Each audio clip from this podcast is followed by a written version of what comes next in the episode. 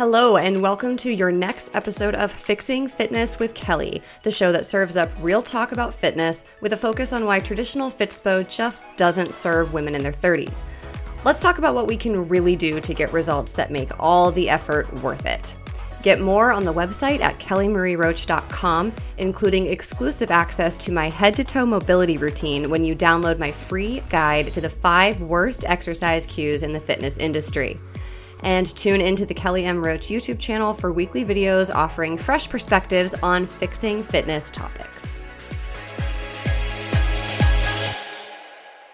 Hey, everybody, it is good to have you back for another week. Um, if you live somewhere where you celebrated Memorial Day this year, I hope that you enjoyed your day off. I hope that you got some fun in the sun if you had some nice weather. We did where I live. My husband and I took our kayaks out on the water for the first time this year, and it felt amazing to just be up and moving and out in the sunshine. So it was really awesome, especially given how much I've been talking to you guys lately about sedentary lifestyle and my own efforts to make my life less sedentary. So on a beautiful sunny non-work day, it was great to get out and get some physical activity.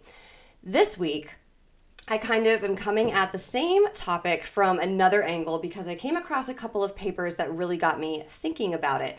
So, what I've talked about in recent weeks is that the amount of exercise you get doesn't have as much to do with your fitness level as how much time you spend being sedentary.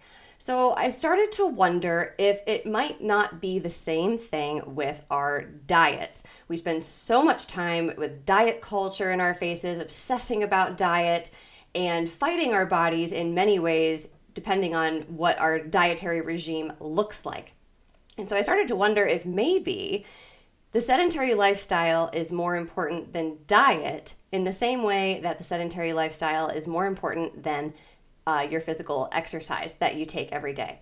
So, without further ado, let's get into the question how much does diet have to do with it?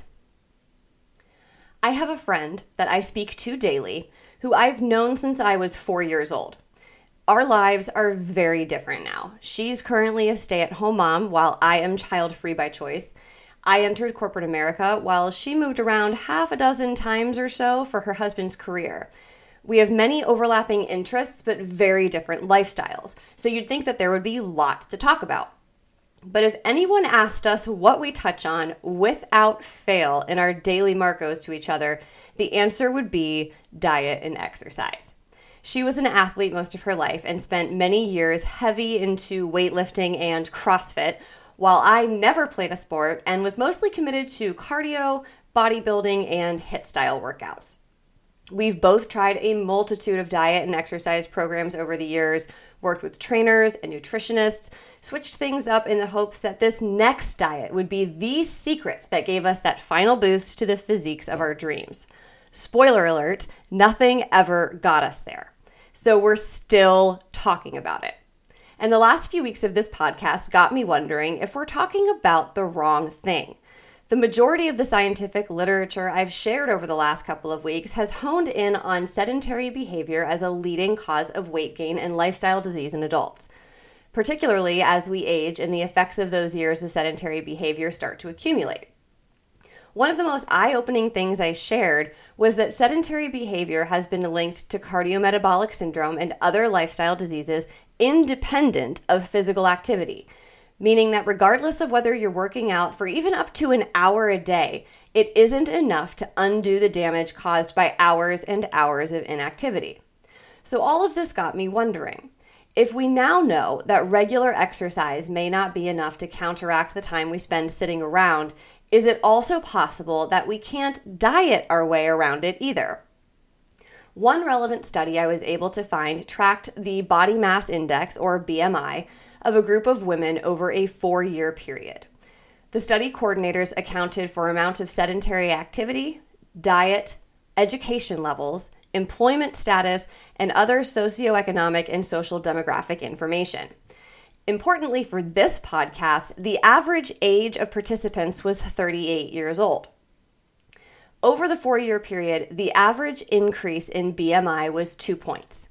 Interestingly, women whose BMI was in a healthy range at the start of the study saw the highest increase in BMI by the end of the study. To get straight to the point, The study found, quote, strong evidence of association between sedentary lifestyle and the increase in mean BMI of women rather than dietary habits and socio-demographic characteristics of women. The higher the level of sedentary lifestyle, the higher was the increase in the mean BMI among women over the four year period. End quote. Much like the studies I shared a couple of weeks ago that demonstrated how sedentary behavior correlates with increased risk of lifestyle disease independent of physical activity levels, this study seems to imply that sedentary behavior is related to weight gain even when diet is taken into consideration. Now, I feel I have to be clear about something here, and that is that nothing about this discredits the massive body of evidence demonstrating the positive effects of a healthy diet. There is no arguing that a diet rich in fruits and vegetables is better for your health and weight than diets comprised of sugars and processed foods. For those who need to lose a significant amount of body fat, diet is absolutely going to play a key role. And surely, even a person at peak health, clocking almost no sedentary time, would still suffer the ill effects of a poor diet. But for those of us who are at a healthy weight, trying and failing to outtrain our desk jobs, and obsessing over diet to the point where it's a staple topic of discussion. Is this another instance where we're fixated on the wrong thing? I have nine years worth of biometric screening data from preventive care physicals with my PCP. Over that time, I've adhered to several different diets, including paleo, high fat, low carb, vegetarian, and just counting my macros. I've also switched up the type of exercise I do, including yoga, traditional strength training, cardio, and calisthenics. And I've consistently gotten anywhere from 20 minutes to an hour of exercise five or so days a week throughout the last decade. While fluctuations in my blood work numbers have been negligible, an oddity in and of itself, my weight, body fat percentage, and waist circumference have ever so slowly but steadily increased over that time despite adherence to what I would call a consistently 80% healthy diet. I realize I'm a sample size of one, but anecdotally, I attribute this not to aging, as most people want us to believe, but to a decade's worth of accumulated sedentary time. There are lots of studies out there demonstrating how protein metabolism may decline with age because of hormonal changes, among other reasons. But there is an equally large body of evidence, it would appear, which suggests that there is basically no age at which our muscles stop responding to resistance exercise. Amino acid supplementation has even been shown to acutely stimulate muscle protein synthesis in older individuals. This made me wonder about all the studies that attribute generalized weakness, loss of muscle mass, and weight gain to the aging process what would these studies have looked like if they had studied our ancestors, the ones who were engaged in physical labor all day to earn income and keep households running? Would they have showed loss of strength and muscle by their late 30s? Obviously, there are some biological factors that we can't overcome, and changes in hormone levels as we age are one of them. But I think the way our modern day lifestyles contribute to this is significantly underrated. I found a paper that reviewed 47 separate studies about this, representing a total sample size of 1,079 individuals. The paper highlighted glaring shortfalls in previous studies to account for inconsistent results about the effectiveness of resistance exercise to combat loss of muscle and strength. What they ultimately found was that full body, high intensity resistance exercise is effective for prevention or treatment of age related decline in muscle function. The authors specifically opined that, quote, these findings imply that disuse may actually be the underlying reason for muscle atrophy and weakness rather than aging per se. I happen to think they're onto something. Muscle atrophy from disuse is a topic I've spoken about in recent YouTube videos. When we think about muscle atrophy, it's usually in the context of injury, bed rest, or disability. But a much more insidious form of it comes from disuse.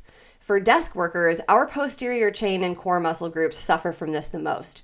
Weakened glutes and hamstrings put strain on the lower back, and adaptively shortened hip flexors fight our weakened abdominal muscles.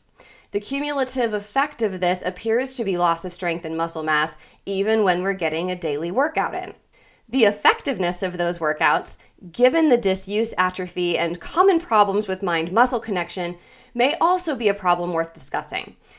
Because of the atrophy in our glutes and the overcompensation in our lower back, often exercises like squats and lunges aren't doing anything to strengthen the target muscles. This is because we actually aren't loading the muscles we think we are to perform the movement. Lunges and squats are great examples. For lunges, the movement should be propelled by your glutes, quads, and hamstrings with core muscles stabilizing the hips. Since most of us aren't used to recruiting any of those muscles, we dump into our knee joints and could be using anything as wildly inappropriate as our ankles and upper back muscles to force us through the movement. Squats are similar. Form is a struggle for many of us, and many of us hunch our shoulders up under the bar, effectively loading the weight into our necks and upper backs as we awkwardly try to drop into a squat and return to standing. It's a recipe for doubling down on poor muscle recruitment patterns, which serve to further weaken our already atrophied muscle groups. Hopefully, you can see how interconnected all of these factors are, and how diet is certainly not the leading indicator of physical fitness as we rack up years behind a desk. So, why are we all so obsessed with it? Well, the easy answer is culture. I follow an amazing account on Instagram, Diet Culture Rebel. The creator is a registered dietitian whose goal is to heal women's relationship with food. Some of what she discusses are things I never had any idea were an issue, such as shame eating when no one is looking and sneaking food so no one knows you're eating it. I wouldn't have believed it if a friend of mine hadn't shared that one of her extended family members suffers from this kind of behavior. In her case, it sounds like she was raised in a household where fatness was an enemy and normal hunger was shameful. When you double down on that with what is now the widely acknowledged practice of body shaming that we all grew up with, it's no wonder that so many of us are not only obsessed with diet, we carry a core belief that it is somehow the magic key to loving our own bodies. I would also add here that it's almost a stigma to be a woman who is not on some kind of diet. I've gone to events like board dinners where the women huddle in a corner talking about what they can and cannot eat there because of whatever diet they're on. As soon as one woman brings it up, others rush to assure the group that they too are on a diet. Speaking up that you proudly are not dieting is almost guaranteed to be met with a passive aggressive response. All of this is just to say that even though diet scientifically seems to have little to do with how fit we are, our cultural obsession with it has made us believe otherwise. Diet, by definition, does not mean restricted eating or calorie deficit.